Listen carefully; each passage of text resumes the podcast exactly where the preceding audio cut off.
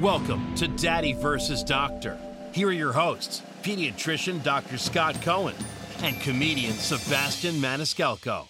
Uh, we are with Rich Eisen, known you for five plus years. At least. Been on your show plenty. I feel like I've plenty known you for a long time. Yeah. I feel like I grew up with people like, Like you, me. Sebastian. How I really do. How about does Scott? that Do you mean? think- does he no, look no, familiar? you. I Does- feel like I went to summer camp. with you. You're right, yeah. That's You that's know, what like- we did growing up in Maryland. I went we to school with. Sebastian and went to summer camp with you. That's the way I feel.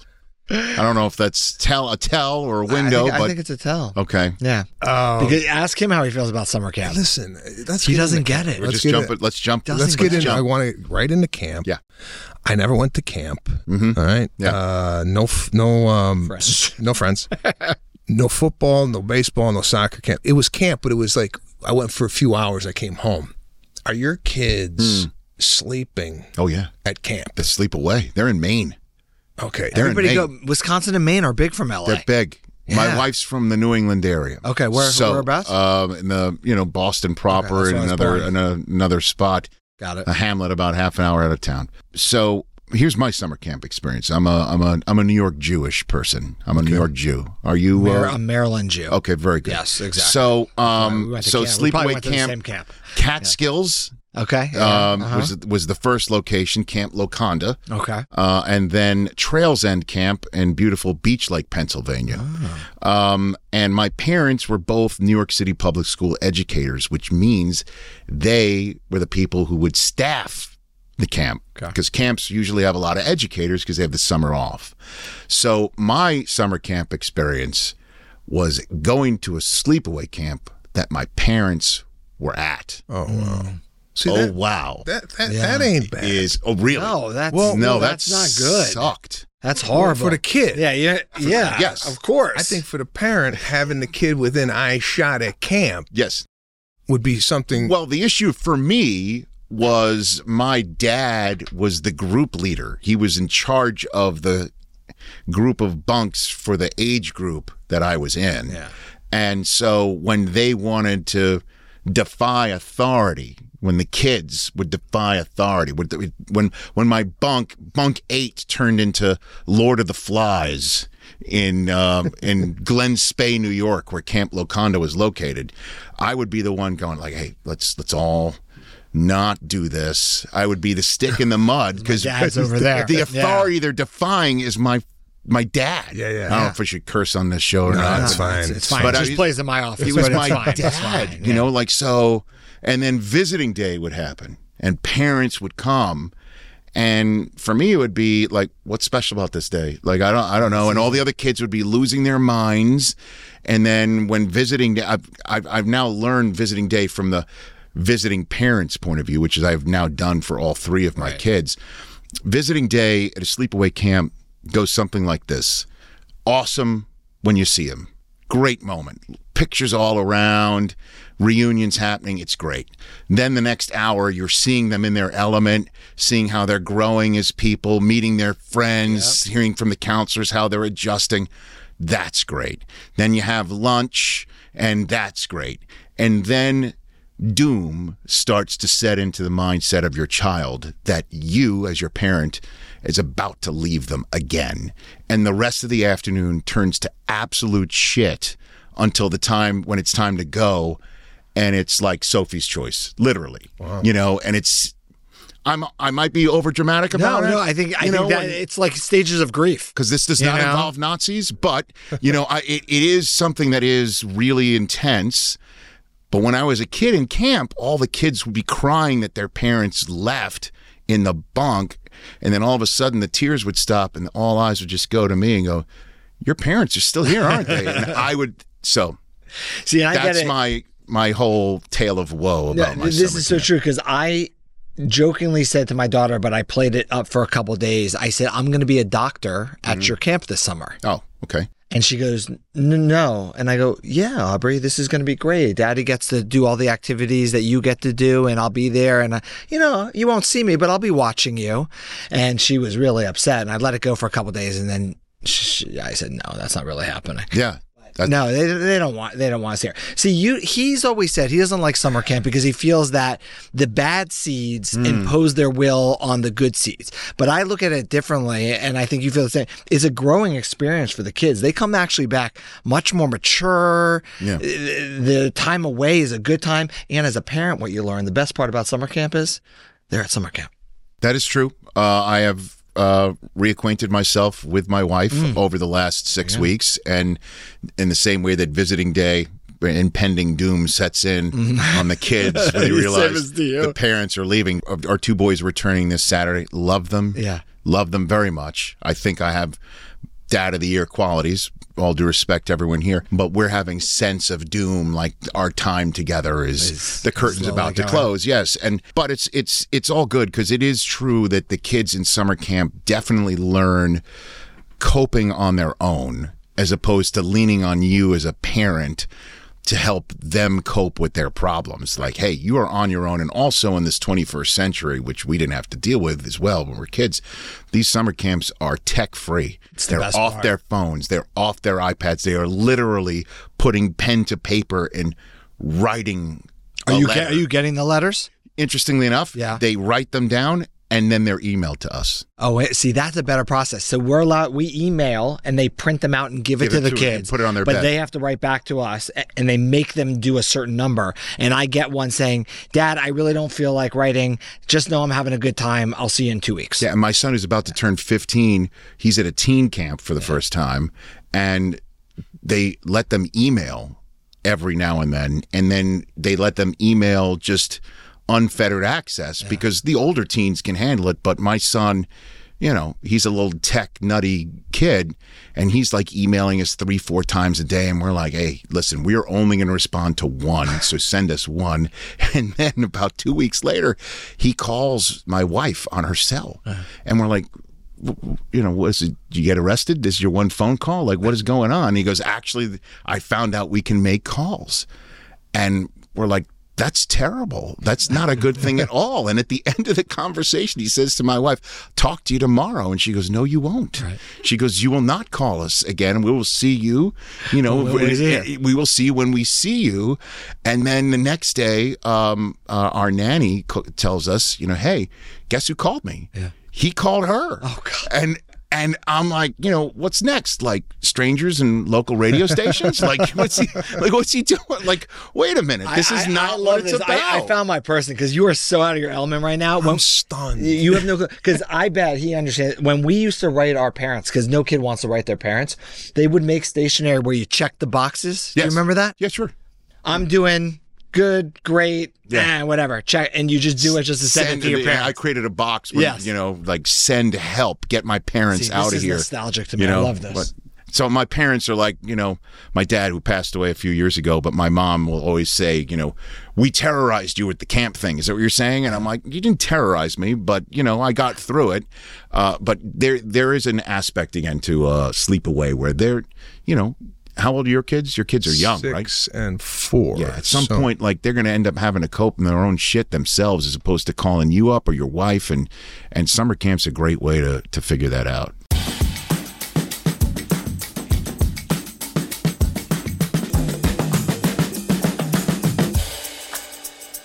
Yeah, well, the only camp I went to was called Camp Hastings, and it was uh, two two nights, two nights, and uh, it was awful, just Where- where was terrible. this? was in Chicago. Yeah. It was sponsored by the school. There was no six weeks, no communication, none of that stuff. Italian people need to be in constant contact every day of the week. All right, you can't just send your kids and not know what he's doing for seven days. But I'll I'll probably succumb to the camp You're idea. 100% When, you're know, my, my wife went to camp. Everybody went to camp. I just can't relate. Where'd she go to camp? I don't know. She went to.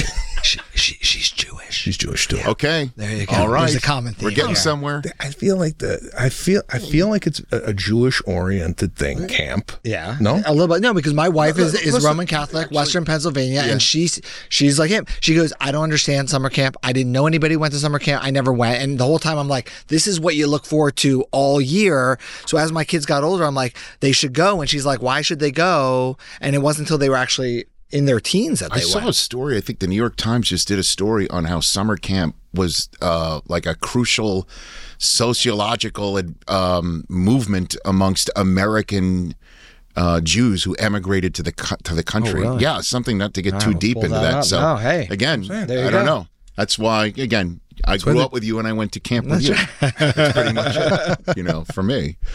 So, so how are you navigating? You're talking about uh, technology and what have you. Yeah. Kids are at camp; they don't really have access to it. It's Great. What are you doing at home about iPhone, iPad? Uh, w- when is a good age to get one? Have you and your wife struggled with this? Yes, we struggled with it because we all um, didn't plan until giving our uh, our son a phone till the eighth grade, and a whole bunch of parents signed a document. Wait until eighth, um, and so many of them just coughed up the phone in the sixth grade, and so we would get the you know son coming home saying, you know, it's not fair, and, but also the thing that's really jacked up is my 15 year old hit the fifth grade uh, during the pandemic.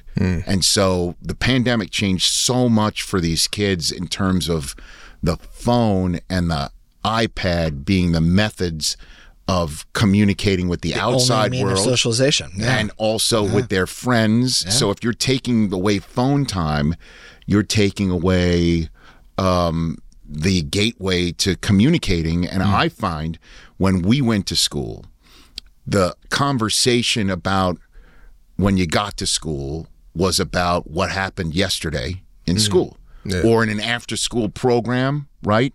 Now it seems like the conversation with these kids when they get to school is about what bullshit they were texting each other at midnight the night before. Mm-hmm. Mm-hmm. And if my son's not on that, which he's not, we take the phone is removed 8.30 9 o'clock which may be punitive to a kid who's about to turn 15 but that's what we're doing. Mm-hmm.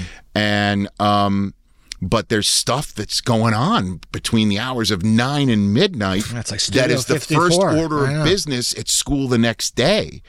And if you're out of that mix you're like what happened and you feel disjointed and feel removed and and if you're in the know well then it's now advancing something and these kids don't know how to communicate in text. And i also find that leads to the fact that they can't communicate face to face as well because of these devices contact, yeah. so so we're we're dealing with that the best we can um and the pandemic really jacked up these kids of these ages you know and um, things are going to advance to the point where you know when your kids get older not to freak you out or anything but i mean advances are going to be through the roof with ai and all this crazy shit going on. I just remember sitting around i play in a thursday night poker game here in la i've been doing it every every week since i moved here 20 years ago. And like 10 10 12 years ago we're sitting at the poker table. It was about 10 years ago and a friend of mine had his laptop to his left. And I was giving him shit. I'm like, we're not interesting enough for you? The cards aren't tumbling your way that you're on your laptop? And he's like, no, my son just broke up with his girlfriend and they both just changed their Facebook status to single. And I'm monitoring the chatter amongst all of his friends at the school. And I remember thinking, oh my God, like that's what I got coming in the future here. And that's what you have to do as a parent now is monitor that and absolutely look at their texts a million percent, see what they're saying to each other, what they're saying, how is your child responding in a world where one misused word or one misconstrued word or one dopey, stu- stupid use of the word by your kid could change their entire social structure and view of the world. It's I mean, that's what we talk to teenagers now. I mean, it's unfortunate. There's really no second chances. I mean, think of all the dumb things we did as kids and in college. Imagine doing all those things and somebody was videotaping you doing all them. Mm-hmm. Now everybody's watching everything. You know, we joke, we say, you know, you're going to be on a group chat 100% of the time. There's always at least one dumb dumb on the group chat and everybody blurts out the name of the person. And I go, yeah. And the problem is if they're doing something inappropriate or talking negatively about other people, guess what happens? Everybody in the group now gets in trouble, whether you said something or not. It's not fair, but that's how things work now. I try to It's tell my kids this story when I first got to uh, SportsCenter in 1996, and all I wanted to do because I was in stand up in college. Again, what you do for a living and how good you are at it, it I have nothing but the ultimate respect for what you do and how you do it. I- It's I mean it. I'm not just saying it because I'm here on your pod and in in your spot, but um, I I loved the the the environment. Nothing's tougher than trying to make a live audience laugh. And so Not I like med school or anything, but that's okay. I'm, like, I'm, I'm, I'm totally talking kidding. about- I'm talking about totally shit. I've done. I, I just give him Oh hell. my god! Like, I mean, okay, You felt left out. it's all good. I mean, no, I know. I, it's all right. I, The get a little. Uh, There's no. I in doctor. exactly. Oh God. I know. Wow, man. So, at any rate, uh, I, I I got there and everything I said was a joke. It was a gag. I try to make everything a joke and a gag, and and sometimes the news and information would suffer. I wasn't delivering it because I was so excited to be on SportsCenter and and making jokes, and and that was my default. And I just remember finally, finally getting to go out on an assignment outside of Connecticut, outside of the bubble of the SportsCenter studio. And my first assignment out was in the old Boston Garden, um, uh, covering uh, the Celtics hosting the visiting uh, Seattle Sonics, who at the time were the Gary Payton and Shawn Kemp and Detlef Schrempf and Sam Perkins 60 win team on a roll. And um, so that's why they sent me there to cover him. And as an aside, I sat underneath a basket in a press row seat next to a longtime scout of the Celtics, Al Lewis, the grandpa from the Munsters, moonlit as a diehard NBA scout. I couldn't believe I'm like sitting next to Grandpa Munster, who had a great comedy club in Staten Island, by the way. Um, anyway, long story short, the reason I'm telling the story is I remember going into the locker room afterwards, and I I remember going in there, and this was kind of a surly team. They had just whipped up on the Celtics by 15, and I thought they'd come in all, you know, hyped. You know, my, vision was like the White Shadow, and the players would come in and start singing karaoke, you know, uh, barbershop quartet and have a good time. But they were just like pros and like all surly, and their faces were like staring at everybody. And I thought to myself, as they all stared a hole through me, and like, oh shit, what did I say on the air?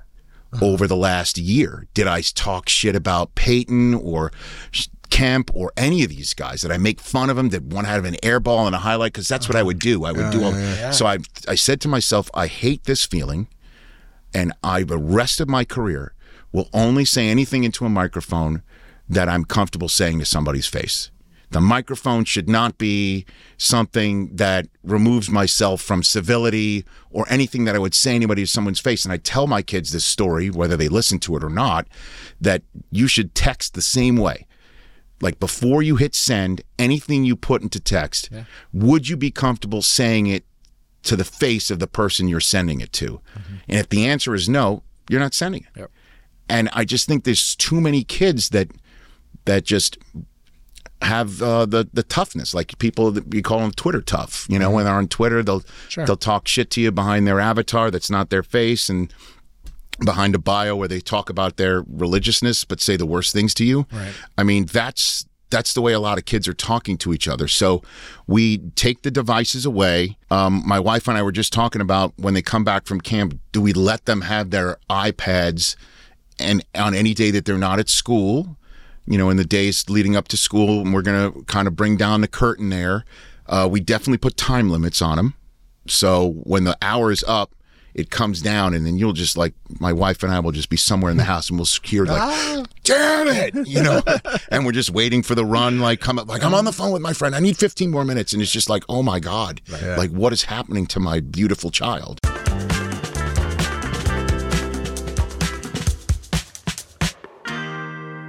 In that story, you bring up Boston Garden. I just want to take a small departure. Please, Never been to the old garden. Was it as bad as people say it was? bad in terms of what? Uh, no air, air conditioning, old, no amenities. Yeah, yeah. It was it was towards the end. Um, you know, if you weren't part of the Celtic pride, uh, a dump. You know. Yeah, yeah. I mean, I I just, um, I believe the United Center had just been built, um, and I had been in that. And I remember when the United Center got built in Chicago, they said that it was so big that you could fit the entirety of Chicago Stadium within the confines of the arena. Yeah, yeah. Um, but yeah, and and you know, but you you looked out there in the parquet floor and and you know the overhang and all of that. It was, you know, you couldn't help but just feel the gremlins in the building, and it was just great. funny when I the locker room was all that. ancient too. Yeah, awful, awful Yeah, it, compared to today. yeah. I mean, today seems extremely vast, and you're not really on top of the game. But the Boston Garden, those Chicago stadiums, seemed like people were just like falling onto the floor. Yeah, you know what I'm saying? Yeah, I I I w- went to a uh, Cowboys Redskins game, as they were known, um, back in when was it? Right after I graduated college in 1991, and I went on the season tickets. A family that had their tickets for Washington for decades, and it was two rows from the front of the upper deck in the end zone. And whenever anybody caught a ball in the back of the end zone, we had to get up and lean over to see the back of the end zone. Like so, you could only see from just again just two rows, and there's the the end of the upper deck. Uh, and it only you could only see like the first two of the ten yards of the end zone Wow. and you know you would feel the the shaking RFK would shake when when they scored a touchdown and it was wild and then the same seats they had two rows from the top of the upper deck two rows from the front of the top of the upper deck in the new stadium which is FedEx Field. And it felt like you were watching the game from Delaware. Like it was totally like you weren't there. It's totally removed. So yeah buildings are buildings are different these days Do, for sure. do any of your kids play sports? My oldest retired um, at the age of five. Okay. Yes. Um, his, we, we we hung his uh, his t-ball pants up in the rafters. Um, he just really wasn't into it. Yeah. Um, and my youngest son uh, is totally into it. Same room, brothers. They have totally different likes and dislikes. Um, and um, you know, my youngest son tried to like he loved anything round. He tried to dribble a marble once. You know what I mean? Like he he's totally into it. Yeah. Um, and so we're having two totally vastly different, awesome experiences with our boys, and our daughter's kind of into it, and she's just into everything. She's she's awesome. So being around sports and all these amazing athletes, Yeah. how do you feel about the kids playing sport? Were you trying to push it, or were you saying, ah, whatever happens, happens? Well, we we pushed them to start, Yeah. you know, and then let them follow their their desires. Again, my my oldest son just really never liked it. Um, he got glasses early on as a kid, so um, playing soccer kind of freaked him out a little bit because you you know as a little kid you you look down at your feet to see the ball hit your feet, and so with glasses like you couldn't glance down. He literally had to put his head into the action and I think that kind of flipped him out a little bit. Yeah. My wife found, God bless her, she found these um, goggles, you know, like these Kurt, Rambis, Rambis. looking things um, with um, that the bottoms were prescription. So he could actually look down. But even that didn't really remedy the soccer problem. In baseball, uh, first time kid pitched and hit him in the uh, in, in the hand, he was just toast. and it was just like, you know what? He's not into it. Let's find stuff that he is into and let him find that and grow. And he loves so many different uh, aspects of the arts and everything else. He's just not that into sports. He's not into watching it either. I, I showed him the Super Bowl. We had it the Super Bowl between the the Ravens and the Niners, the Har Bowl, um, on DVR. I don't know why we DVR'd it, um, but we did. And instead of him watching the game over and over again, he loved the the halftime. Which was at the time Beyonce and was a big one. and it Yeah. was you know he loved that. He also loved watching the the blackout. You know, remember the lights went out in the third quarter of that one. Just watch. so so he's not as into that, but my youngest son totally is. And um, you know, I, I'm I find myself um, happily leaning on my sports press box, no cheering in the press box credentials, where you just to swallow your um, emotions because when you watch your kid play youth sports and see the way other kids act and other parents act, you know the game can truly be on and afoot, and I don't want to be that person. So I do a lot of pacing and I don't say a lot. You know, watching my son a play job to do. play That's little it. league Yeah. right now. Anybody in your family express um, doing what you do for a living? Is that something that you? Um, my my youngest son has has said that out loud a little bit, but again, uh, uh, we we don't really, you know, my wife is in the business too, and she spent years doing sideline work on ABC and um, ESPN and TNT, and and um, you know, she's hosting my show for me Friday when I'm going to the Hall of Fame, so. they've got two parents who communicate and are not shy to a light or a camera, but we don't really foist that on them at all. You know, we'll just they've come to the show every now and then. I did put my oldest on the air a couple of times, um, and he was great at it. But if he wants to do it, great. If not, it's all good. But they have to go to University of Michigan. That would be great. Yeah. It's funny. Michael Irvin once told me that he told his child there's three things you cannot change in your life. You cannot change who your family is, you cannot change what your faith is, and you cannot change that you will go to the University of Miami, is what he told his kids. Yeah. So, you know, the I feel like way. the same line with my with my kids. Did you go to Michigan or what? No, but I, I, everybody, all my good friends growing up, everybody, I feel like I'm an honorary Michigan fan because Oh, okay. my college didn't have very many sports, so I root go? for uh, Cornell.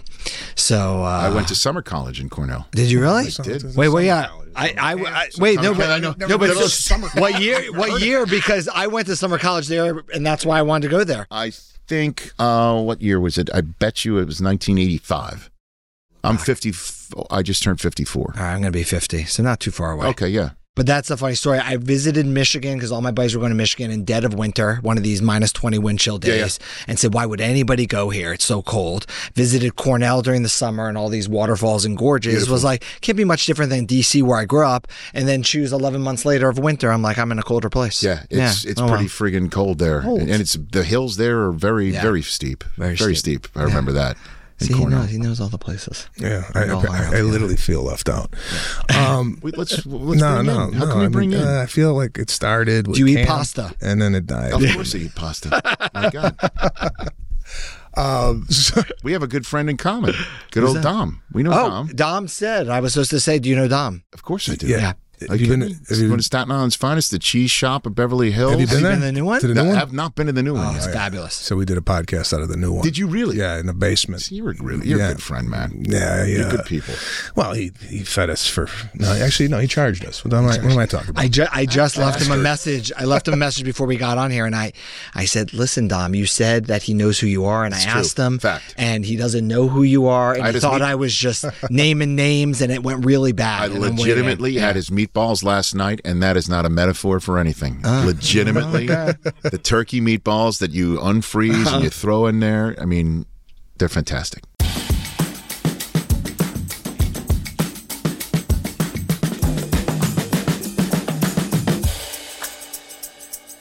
Being that I have younger kids than you, Yes, sir. what have you learned or what do you pass along as far as advice to younger parents? Um, for example, are you the disciplinarian in the? Uh, Hell in the no. So what people they're just walking all over you and then Uh, I'd like to think, you know, there's a, a grayer area between not being the lead disciplinarian in the house and then a total We're the same like, person. It's you know, amazing. Well, listen, it, does it come from? pushover. I mean, Was your father a disciplinarian? Um, my dad um was not. Um, I think my mom was the strong disciplinarian in the house as well. So it does mimic, I guess, the way of um of my upbringing, but um, I I I am definitely somebody who will put a foot down, you know. But um, in my house, I would counsel to you as the the parent of a six and a four year old, and I know you probably hear this a million times, but really soak in these ages, no matter how friggin' crazy it can get and how obstinate they can be and how nuts it is and how you know the the young aspects of these kids. And you might look at somebody who's got a 15 and a 12 and a 10 and be like you know you don't have to s- worry about you know is there a corner of a desk or whatever? You have to worry about that stuff. But right now like it's it's a great age man. These are great ages. And you know get on the floor with them do that sort of shit before you know they get older and Yeah. and and it's different Have you seen him walk? His hip. we oh you got hip problems Ah, I got sciatic pain. It's like you know. you still the- have that? You were telling me like Yeah, the show it's- the it's- last time. it's- I told you I have this little Israeli guy who will walk on your back and it'll be fucking brilliant. you got to get this guy. I- I, I, I can I can give you his number. everybody- he's unbelievable. I'm telling you, he's the unreal. fact that he's Israeli, I'm just gonna go to him. Yeah, just, just the fact that he's Israeli. Um, And he went to summer camp. Well, by the well, way. I, I, I like how Israeli I'm telling you. guy. If you said if you said I got a guy that, that does this stuff, I wouldn't have t- taken you up. But the on fact it. that he is Israeli, is a whole I mean, different thing. it- I I'm feel like he telling could you. walk on my back and then show me how to hook up a stereo he can do that. He can absolutely do that. No question about it. And he will just, it'll be done. I told you that the last I time. know. I know. I, I'm listen, telling you. the, the sciatic pain has gone away. Okay, that's good. Yeah, it's Okay. it's uh, it's. I have other issues, but at least that pain Okay. is gone. But getting back to the kids Yes, and sir. their age, hmm. have you ever thought in your parenting life, what am I doing covering the Boston Celtics, whatever, hmm. when I maybe should be at home? Oh, of course. I try not to miss the big things, but the Hall of Fame weekend, for instance, the Pro Football Hall of Fame weekend, is always on the weekend of my wife's birthday and my oldest son's birthday. And I miss it every single year.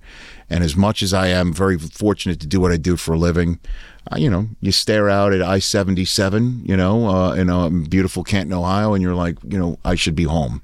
Of course. But you, you're doing what you're doing for a living to provide best you can. Also, provide a uh, an example of a work ethic Yeah, yeah. for your kids that I think uh, will definitely be noticed. I'm not on the road as much anymore, which is great. Um, I'm a fort holder during the NFL season, then doing my show every day. Uh, I'm in LA as much uh, as I've ever been, and I I do love that. But yeah, I do I do worry about that from time to time. Yeah, I mean, I often talk uh, to people who have you know full blown careers, particularly fathers. Not that mothers don't, but just I'm around a lot, of, a lot of fathers, whether it be golfing or whatnot, and how they kind of deal with the rigors of work, and equally providing the attention that the kids des- uh, deserve at home. Yes. and I'm sitting here thinking sometimes, yeah, I'm going to be playing in uh, Funner, California tonight, but why? Right. You know, like what? Right. And at some point, you will make that part of your career that, you know, um, you have reached a certain point where, you know, do the gigs here in LA, Vegas, whatever, where you can yeah. pop back and forth or whatever. But I'm sure you do love being in these spots. No, and, I do. And, you know, and, I- I and, do. And, and think- doing your doing your thing for people who um, love you and consume your your craft um, and you're going to them which Yeah. i think is an incredible connection that you can make with a fan that's kind of why i like to do my radio show every day is i get you know i give out a phone number you want to call and talk to me let's do it you know and it's it's a connectivity i love and i do miss the live give and take uh, I did. I've done some live versions of my show at Super Bowls with a live audience. I just love it. I love mm. getting out there and warming up the crowd. I I just love that sort of aspect of it. But at some point, you'll have to make a choice. Like you know, maybe you cut back here or cut back there. But it's funny. One of my poker buddies told me, you know, when I f- had my first kid, you're gonna love it, but they they screw it all up. I'm like, what do you mean they screw it all up? That sort of thing. When you're on the road, you know, and they God bless them. You know, they're awesome. You want to be there for them. You, are you missing anything? Are you putting pressure on your spouse by not being there? That Yeah. sh- she's handling it, and then comes th- th- this aspect that I'm, I've, uh, I've noticed in the very rare times that I'm home alone. That's happened to me this summer when my kids were out and my wife was out east, you know, in between the two camp visiting days doing some things out there with our third son who had an intermission in his camp. Don't don't get me started. But at any rate, so she was out I'm home alone. And I'm in a quiet house. And the first night, it was one of the most glorious things of all time where I'm on my own schedule. And then I get to do things like leave a fork in the sink by itself. all night. I take a glass, I fill it up, I drink, I take it whatever room I want. I'll leave it there. I'll leave it there overnight, and I will do that. And I'm thinking to myself, I'm, uh, you know, like, and I'm then I think to myself, like, this is fast and loose. Like, what the hell has happened to me in my world? And then it's now time to eat, and I'm like. What am I gonna? I always plan eating around when the kids are eating. Right, yeah. Like so, it's up to me to decide when I eat and what I want to eat. Like, what's happened to me? You know, like where, what in the world is occurring in my life where suddenly after a day of this freedom, I'm Right, like, it's, uh, it's too quiet. Yeah, yeah. Like, where are the kids? like my scent, like my universe is totally off. No, it it gets boring. This literally just happened. Same thing. One was at Sleepaway, and my wife was with the other one uh, back east. Yeah. And I had one week. Yeah. And the first day I'm driving home from work, I'm like, oh, it's six o'clock. I feel like sushi. I stopped at a sushi restaurant, sat at the bar by myself. Oh my god. And then I said, "Oh, I'm going to go see a movie. Nobody wants to see the new Indiana Jones. I'll just go." I sat in Indiana Jones by myself. I think it was the only one in the theater. And then by the second day, I'm like, Loser. All right, now I got, I got nothing. I got nothing. I was going to say creep. You Yeah. said loser. but That's All okay. right,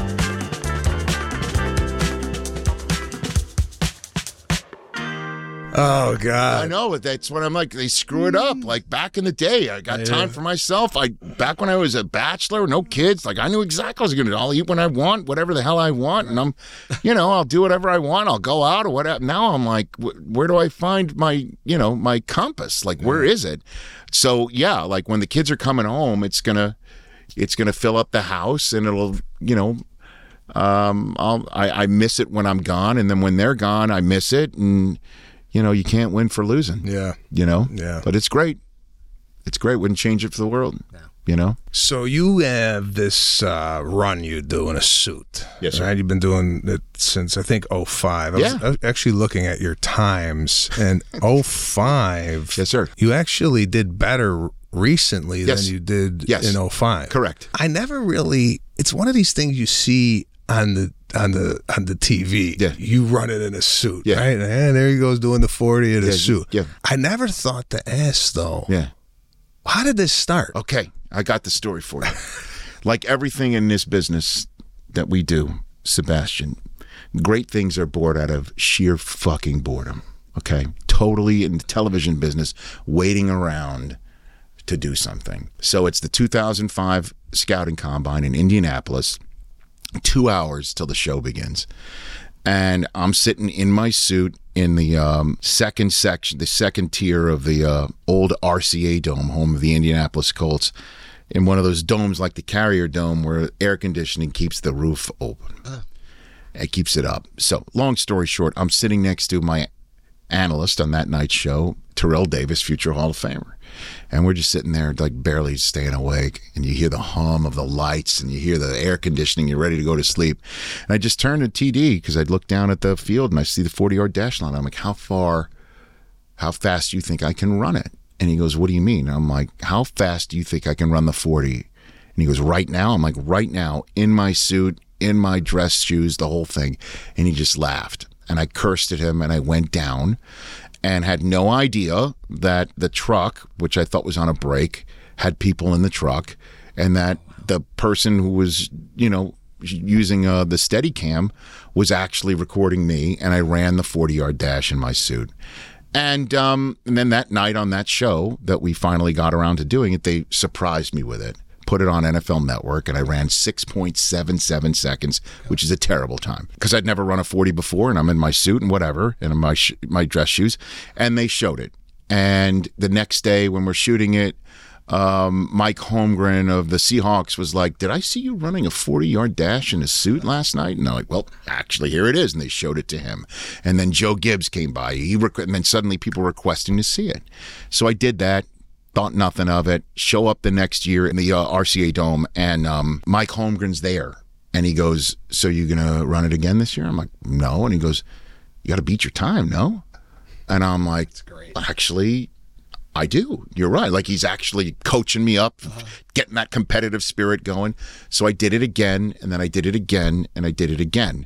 And um, soon there was when we moved to the new dome, which is not really do anymore. Lucas Oil, they now had the ability to take 40 yard dashes from that facility and overlay them over previous run ones. So this technology exists. It's called Simulcam, and what that wound up doing is they wound up simulcamming my run with actual runs from that year's combine with actual athletes, and it added a very funny slapstick element that put this in a whole new level. Otherwise, I think I would have jumped the shark.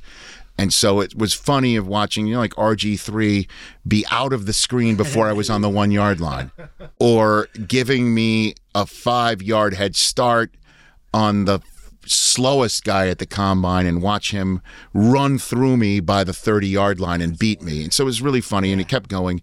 And then about seven years ago, we decided to add a charitable a- element to it. And now it's taken on a whole different life of its own where uh, I've run it here in Los Angeles due to the pandemic. I did it in SoFi Stadium with actual um, NFL legends like Terrell Davis and uh, Rod Woodson. Uh, RG3 did. It's funny. I was simulcam with RG3 years ago, and then he showed up uh, last year at the Rose Bowl and ran a four four forty. Really? Yeah, like people were even talking about maybe he should come back. In a suit? No, I'm the only moron who does it in a suit because that's Right, my He's on camera now. Wearing well, suit, right? and so yeah. you're so long story short, the reason why I am faster Yeah. is I'm now wearing actual running cleats.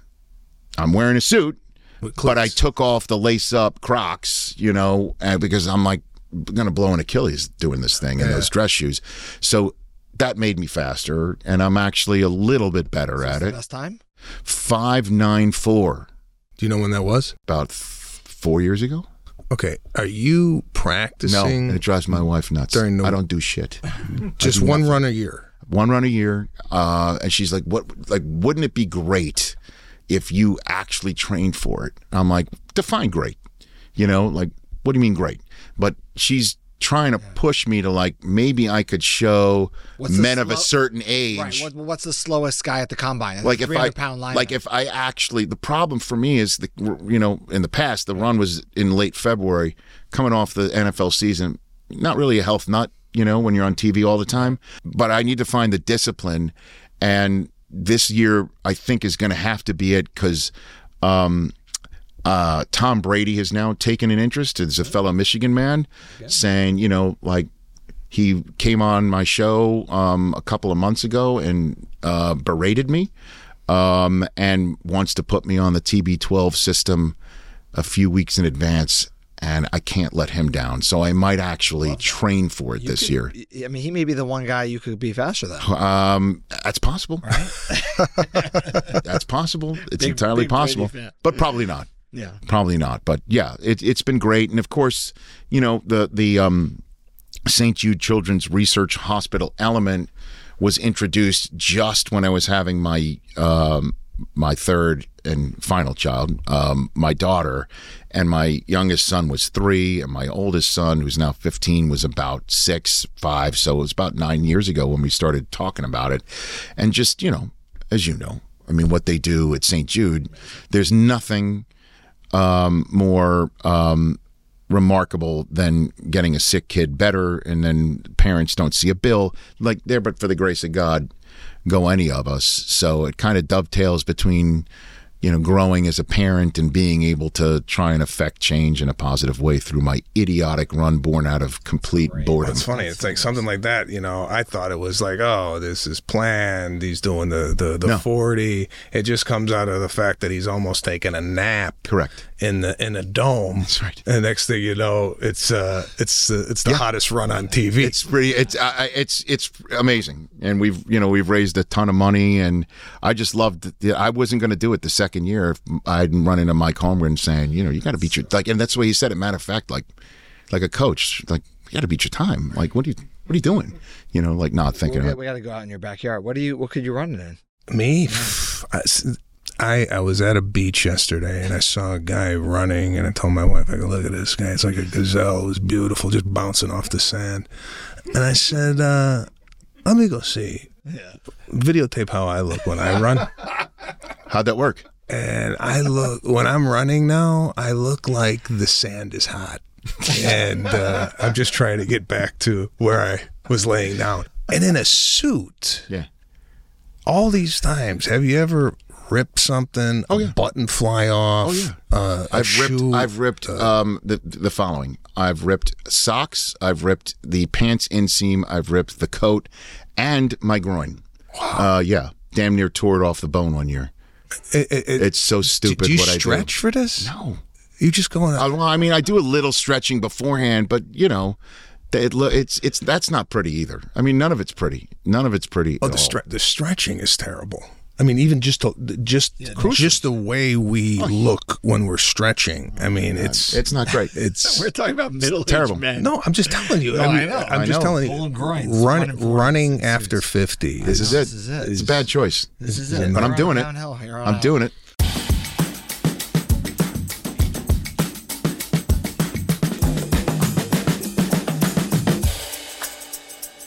Getting back to being a father. Yes, sir. uh, with the family. Um, do you?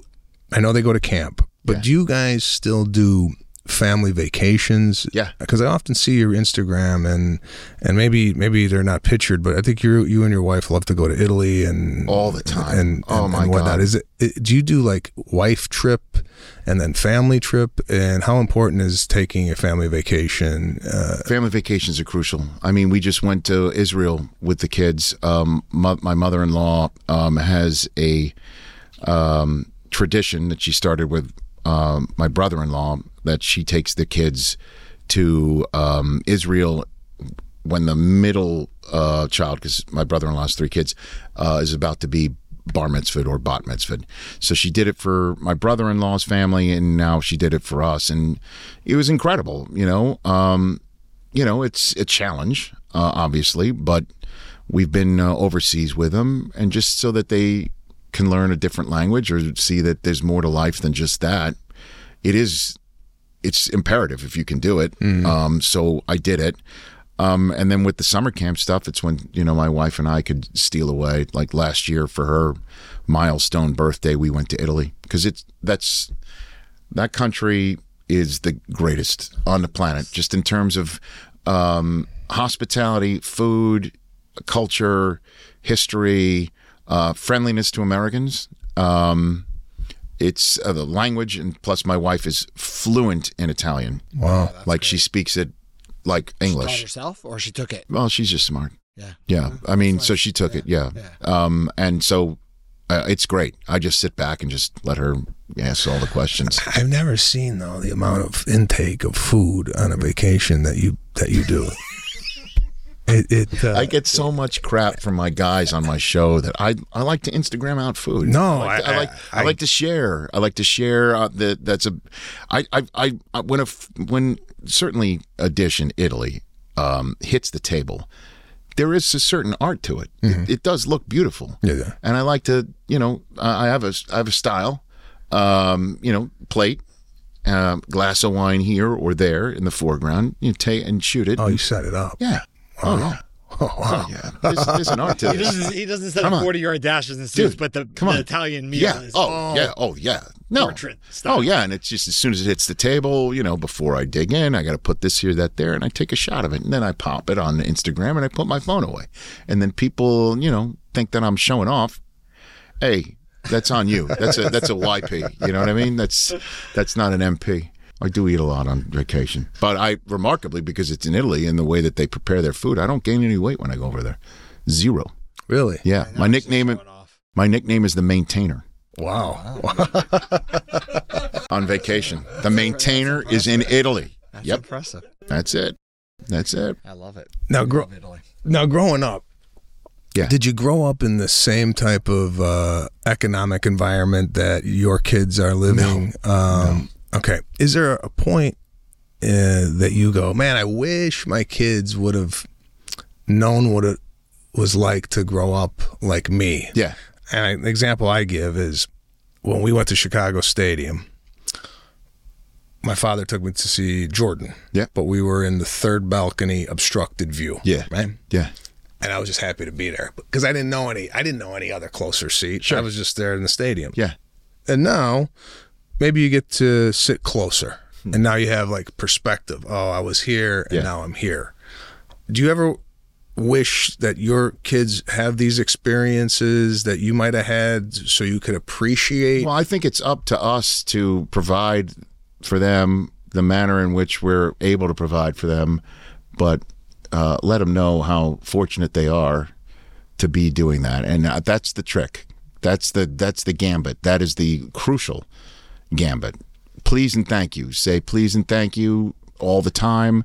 Look people in the eye when you shake them in the hand, when you shake their hand, look them in the eye when you're talking to them, and understand that whatever we're able to provide for you um, is something that we're happy to do because we didn't have it as children, and we're fortunate to be able to provide it as long as we can.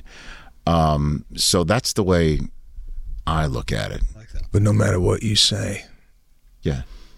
there's no experience like sitting in the third deck mm-hmm. and fearing for your life up there, right? You can't you, you oh, can't even you explain can get away with all sorts of shit, but you could say that down on, on the court, sure. no, but there there is a certain charm, and obviously, growing up there, the blue seats is what they were called in Madison Square Garden, all the way in the top. I sat in the blue seats quite a bit. Sat into the second to last row of the stadium for the Jets AFC Championship game in 1997 when they went to Denver. My Wesley Walker game jersey from my camp days, just to bring it all full circle. Um, it fit still. And I was on SportsCenter at the time. People were like, "Why is the SportsCenter guy sitting in the second to the top row of the stadium?" But, uh, I, I, I, I don't mind doing it if I have to. You know, um, if that's the way it is to get in, and you know. But otherwise, you know, we're seat geeking from rows C in. You know what I'm saying? Like that's the target. If we can do that, So I don't. it's a possibility. Sometimes it's not. Sometimes it's out of the. It's out of. It's out of the realm. But that's that's the idea. I do I do like providing for them as best I can. Yeah. letting them know it's it's out of the ordinary. yeah, I think that's the key. Is, is we're lucky enough that. to produ- lucky Yeah. enough to do it. Is there been a sporting event that you were ever in attendance at? Going, I can't even believe I'm witnessing. This. Oh yes. Uh, uh, What what sticks out? Oh yeah. Oh oh no doubt about it. Um, I was the first host of ESPN Radio's coverage of Major League Baseball. So um, ESPN Radio had just been born a couple years before I'd gotten to ESPN. Their first major rights acquisition was Major League Baseball. So they would have Sunday night baseball, the All Star game, playoffs, the World Series. So I was the in studio host to say, "Hey, welcome to this, welcome to that." But on occasion, we would go we would go to the World Series games and the and the All Star games. So I was the pregame and postgame host for this stuff. So my pregame at the 1999 All Star game in Fenway Park was to stand behind home plate and be quiet so people would hear the proceedings, but then also fill in the the blanks and the on the dead spots of the introduction of the All Century team, um, which was unbelievable. Um, name anybody who was alive in 1999 who is an all-time great baseball player, and they were there, with the exception, I believe, of Pete Rose. And the biggest moment was when um, all the players they came out. The All Century team came out from the garage in center field in Fenway Park, and they all strolled out as one and took positions between first and second, and second and third base. They lined up like that and came out the garage, kind of like coming out of the corn, a Field of Dreams, and just to hammer that point home, the MC was Kevin Costner standing on the pitcher's mound. That he then seated way to when all the current All Stars were lined up from home plate to the corner bases to create this constellation of stars, past and present. And then they um, got Ted Williams on a golf cart to throw the first pitch to Carlton Fisk, and I'm standing behind home plate like five, five feet away, like describing, well, here's the pitch, you know, as I believe it was Ken Griffey Jr. and Tony Gwynn keeping, um, you know, Ted Williams uh, upright to throw the pitch. And every All Star converged on um, the pitcher's mound and wanted to talk to Ted Williams or Koufax wanted to talk to Randy Johnson and name, you know, connective tissue from the current stars to the old stars. And I had to describe what was going on because it went on so long. The public address announcer had to basically tell everyone to break it up. We got to play the game. And um, then I had to get off the field. And I will never I was right there, man. Wow. I mean, it was right there, and thank goodness it was my job to say nothing because I. I'm, what are you going to add? Uh, I'll never forget it. That's amazing. I'll never forget that. Just the talent. Plus, you're a New York guy, so it's like Yeah, all- all I, I mean, players must have been obviously, but you know, I, I got to cover World Series when the Yankees were winning them all, and that was unbelievable too. I was very fortunate, and then left to go start NFL Network in 03 and completely flipped the script. I had nothing to do with football at ESPN.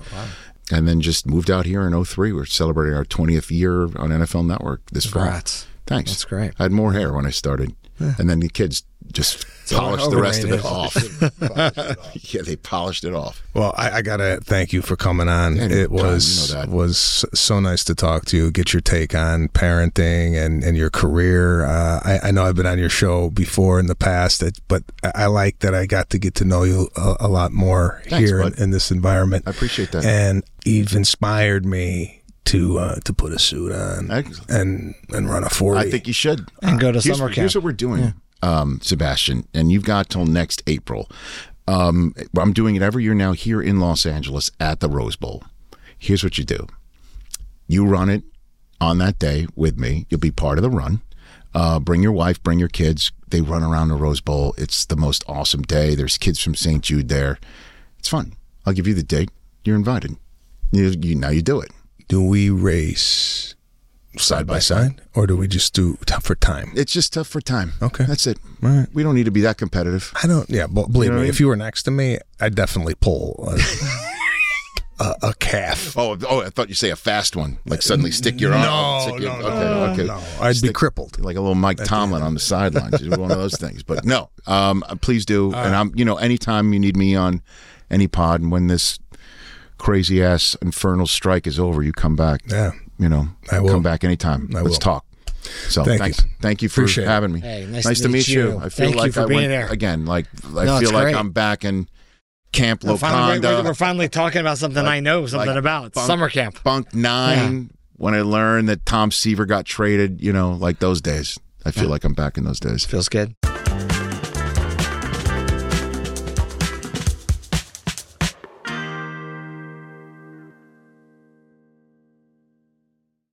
The opinions expressed in this program are not intended as professional medical advice, as a diagnosis, as a treatment protocol, or as a substitute for professional medical advice from your physician. Please consider your own medical history and consult with your own physician for your specific healthcare and or medical needs and about your concerns for yourself and your family.